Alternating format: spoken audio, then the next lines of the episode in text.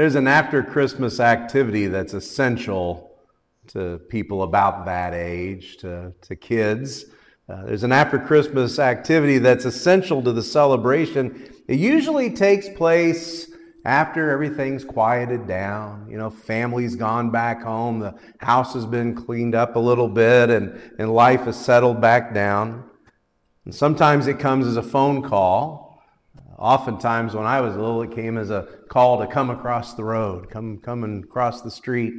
But it's that, it's that celebration, it's that invitation to come be astounded at how well Christmas went for me. Come and see my new toys. Come and see what I got for Christmas. There's a little competition in it, of course. A little bit of envy, a little bit of jealousy, a little bit of bragging in that come and see. You know, the toys I got are better than the toys you got. But it wasn't just an invitation to come and see, it was an invitation to come and play. Come over to my house and play with the new toys that I got for Christmas. I remember the year that Jeff Reardon back here called me up and said, Come and play with my new Atari that I got for Christmas. And life was never the same again after that. I remember the time I got a call to come and play with the new slot car racetrack that a friend of mine had gotten, and that friend happened to have been my older brother, Brad, 17 years older than me. He must have been pushing 30 and he called me to come out and play with his new slot car racetrack that he had gotten for Christmas that year. Come and see. It just seems like the most natural thing in the world. You're excited about something. You want your friends to be excited about it, and so you invite them. Come, come and see. What about faith? What about church? What about what we do here? I have to believe that you're here in part because what we do here is important to you. Uh, you know that life is better when you have a faith community around you, encouraging you and supporting you, when you're offering support to others. You find purpose for your life in what we do together. So, what would happen if our response to what we do here was to turn to our friends who aren't here and just say, Come and see. Come and see what we're doing.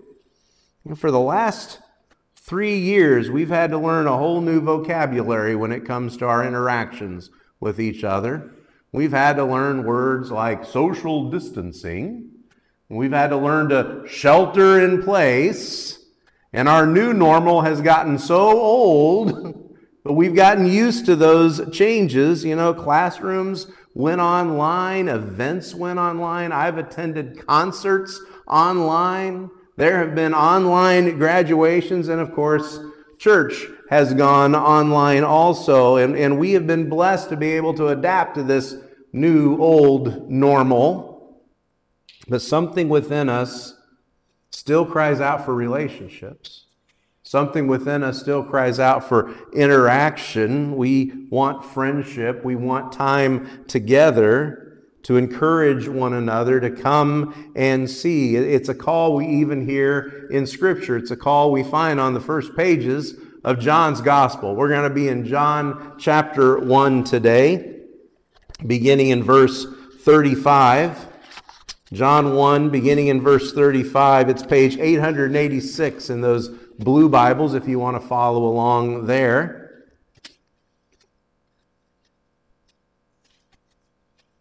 John 1, beginning in verse 35.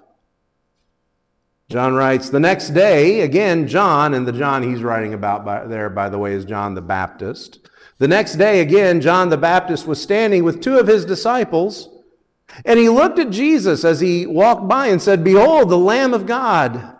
The two disciples heard him say this and they followed Jesus. Jesus turned and saw them following and said to them, What are you seeking? And they said, Rabbi, which means teacher, where are you staying? And he, Jesus, said to them, Come and you will see. And so they came and saw where he was staying, and they stayed with him that day, for it was about the tenth hour. Come and see. You know, it's a call we're going to hear several times in John's gospel.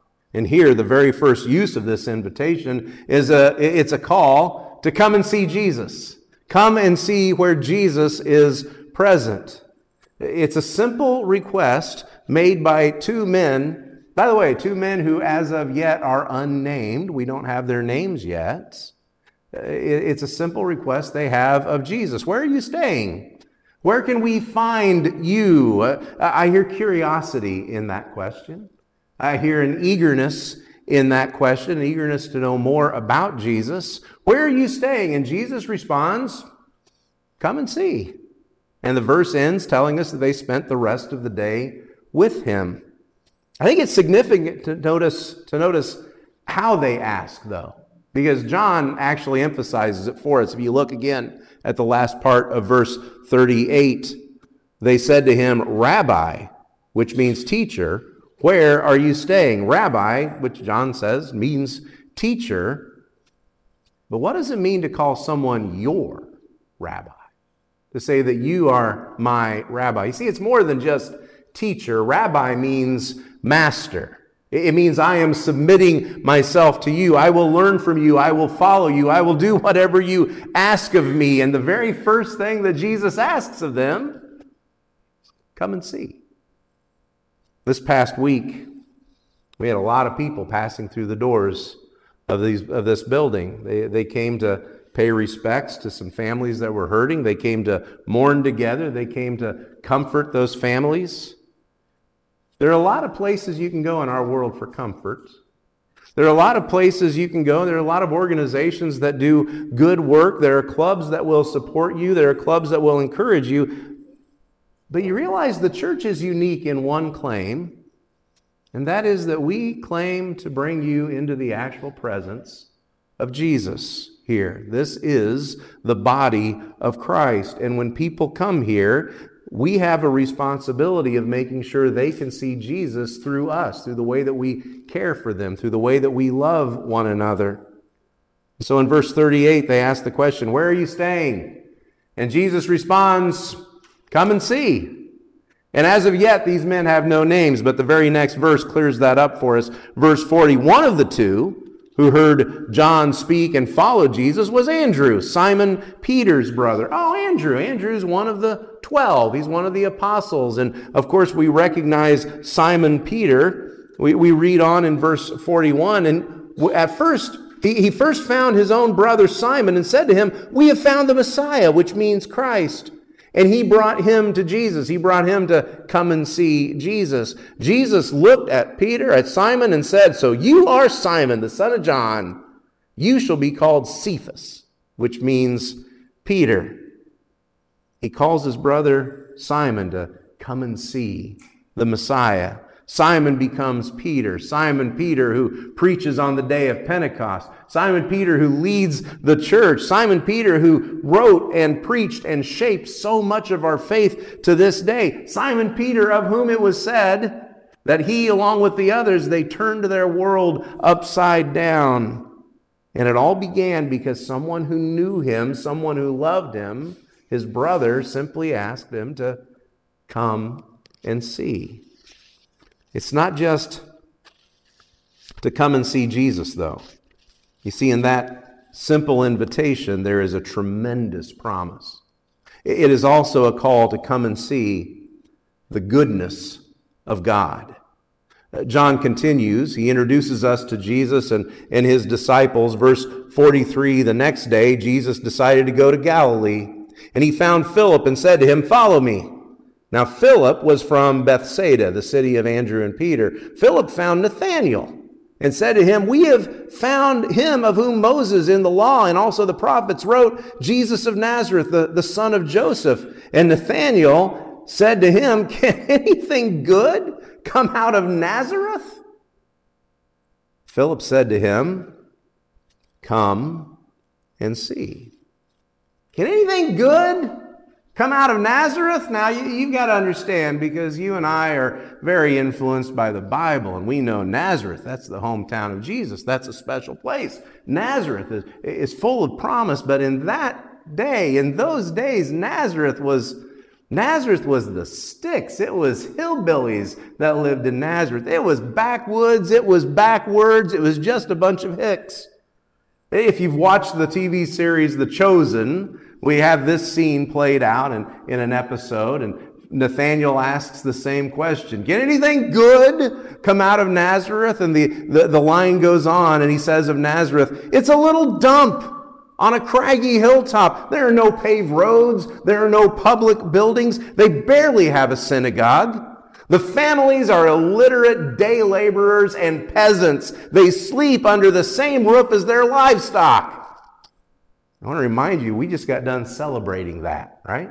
We just got done singing songs about the away in a manger and, and where ox and ass lay sleeping. You know, we, uh, we, we, sang songs. We celebrated that, uh, that nativity but in that world, Nazareth was the sticks. Can anything good come out of Nazareth? Can anything good come out of Kansas, for that matter? Can anything good come out of Kansas? Do the people around us see anything good coming out of this community? This community, community. I can't tell you how many times I run into somebody from another town, and I, am honestly, it's happened more than once. I run into somebody from another town. We get to talking. I introduce myself. They say, Where are you from? And I say, Kansas. And they laugh. And they say, You know what?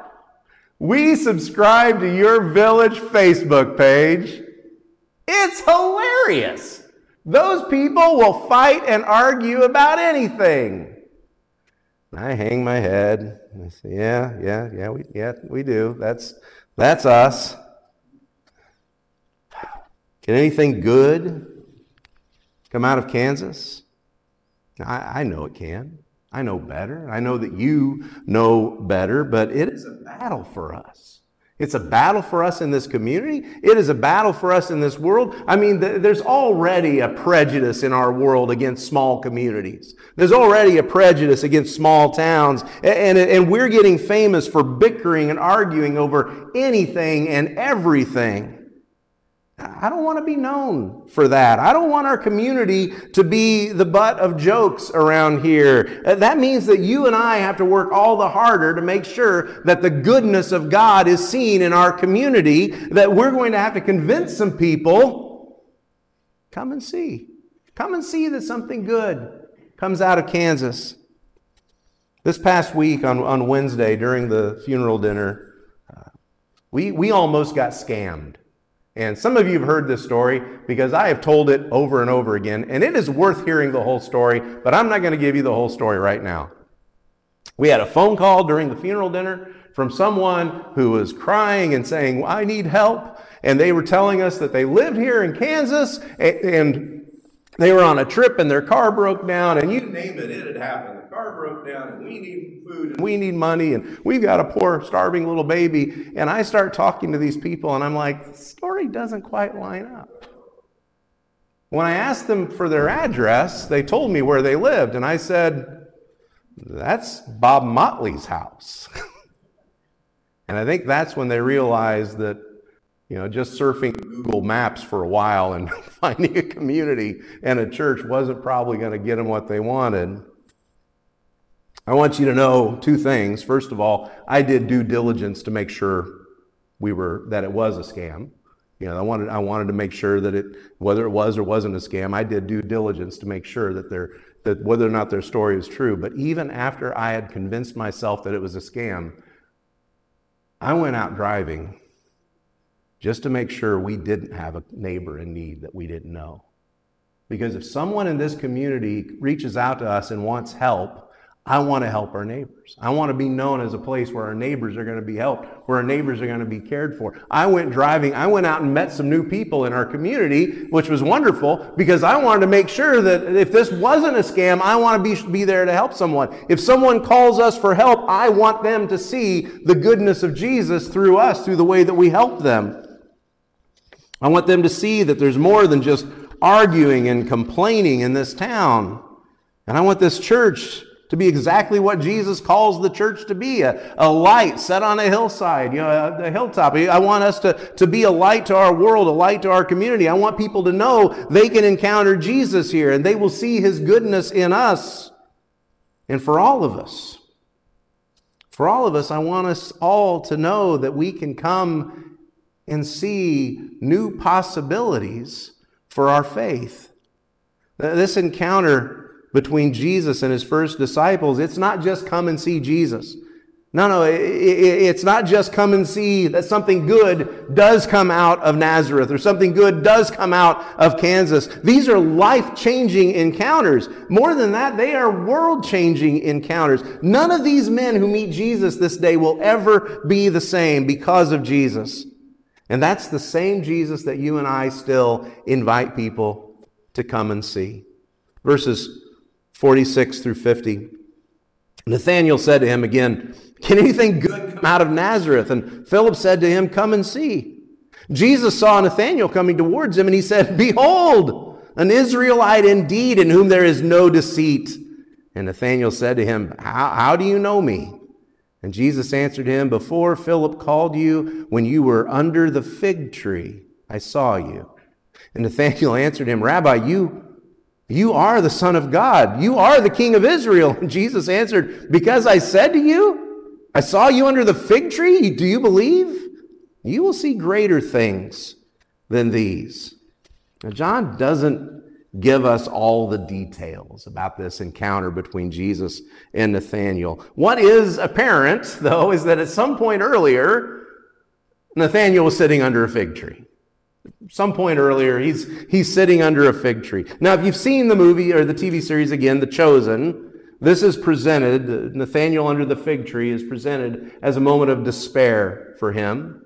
He has realized that, that he is going to be giving up. He has to give up on everything he's ever dreamed of being, everything, everything he's ever wanted to do. He is alone in that scene. The Bible doesn't say that, but it's a nice scene nevertheless. But what does seem apparent from the scriptures is that Jesus somehow, miraculously, supernaturally, he knew Nathaniel already. He knew his heart just as he knows your heart. Just as he knows those moments when you've given up on something, and just as he knows that there are possibilities that you cannot even imagine yet. Jesus finishes up verse 51. He says to Nathanael, Truly, truly, I say to you, you will see heaven open and the angels of God ascending and descending on the Son of Man. What's he saying? You will see heaven open. You will see the angels of God ascending and descending on the Son of Man. If, if you remember your Old Testament, if you've been reading through Genesis this year, starting in your Bible reading, maybe you've gotten to that story way back in Genesis of Jacob, who would later be known as Israel, Jacob falling asleep using a pillow, using a rock as a pillow. And as he sleeps, he has a vision of a ladder connecting heaven and earth. And on that ladder, there are angels of the Lord ascending and descending going up to the heavens, coming back down from the heavens, coming down to earth. And the vision was that through his family, through his offspring, there would be a bridge between heaven and earth. There would be a connection. Jesus says, I am that connection. I am that ladder. Through offering himself, through his love, through his sacrifice, he connects heaven and earth. He is the one not just that takes us to heaven, but he is the one who brings heaven here. Remember the prayer he taught us to pray? Your will be done on earth just as it is in heaven. And he provides a way for us here and now to live beyond just this life. He shows us there are new possibilities because of our faith in him. And he invites us just come and see those possibilities. I wonder if one of the reasons why the people in our community seem to love to bicker and argue and pick on one another.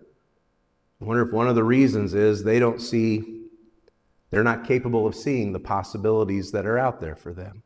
The possibilities that are here for them, the possibilities that are beyond just what they've experienced so far, the possibilities beyond the disappointments that they have, the possibilities beyond just life here and now. They can't see a way for something greater for themselves or for our community. I wonder if it's because they have no vision for what more they could become and what we could become together. I, I wonder, will they ever see those possibilities? I don't think they'll ever see them without Jesus. I don't think they'll ever see them without His goodness working through us and through them. And I don't think they will see that without that invitation to simply come and see. Jesus sees things for Nathanael that he can't begin to imagine for himself.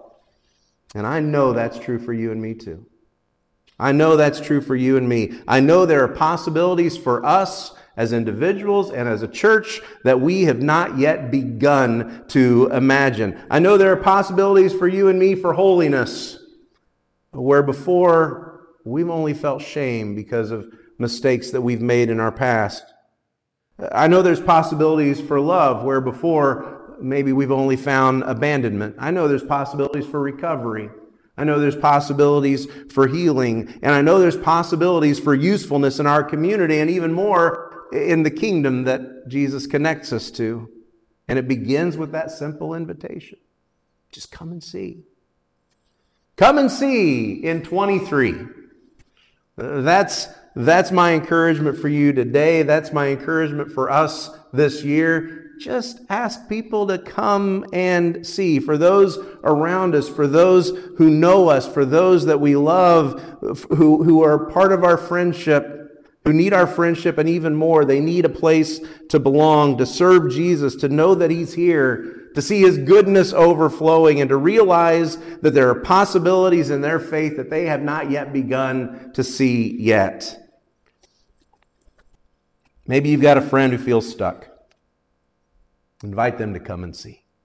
Uh, maybe there's someone you know who's lonely Invite them to come and see, be a part of what we're doing here. Maybe it's someone who's been hurt and doesn't think they can ever heal over that. Maybe it's someone who's been hurt and says, I don't think I can ever trust again.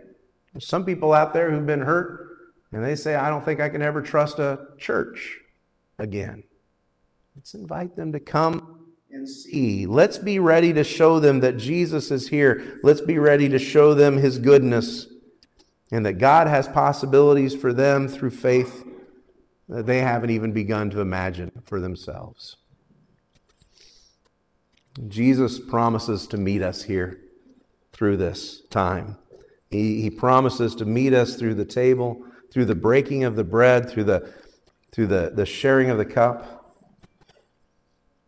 It's not about the bread, it's not about the cup, it's about the life that we live together. It's about the the hope that we share in Him. Let me pray. We'll sing a song and then we'll take together. Let's pray. Father, those simple invitations that we hear in the Word, just simply come and see. Lord, that, that may be all that it needs for somebody to, to change their life. That's all it took for Andrew. That's all it took for Peter. That's all it took for Nathaniel. And Lord, our world has never been the same. Lord, I think about those outside the walls of this church uh, who, who may be just floundering and, and, and maybe just sitting there not knowing that there could be something more. And Lord, they have friends here. We could simply invite them to come and see. I pray, Lord, that you lay on our hearts those individuals that, that we would say those words to. Uh, lay on our hearts those that we know, those that we've loved, uh, those that we've shared so much life with. And let's share with them what we've received from you, the gifts that you've given us. And let's simply invite them to come and see. Lord, we thank you today for the, the life that we know through your son's sacrifice. Thank you for the, uh, the, the bread that reminds us of his body broken, the cup that reminds us of bloodshed. And it reminds us that in our loneliness and in our despair and in those moments when, when we have felt very lost. Jesus came and saw us, and he saw our need, and he met our need with his love. It's in Jesus' name we pray. Amen.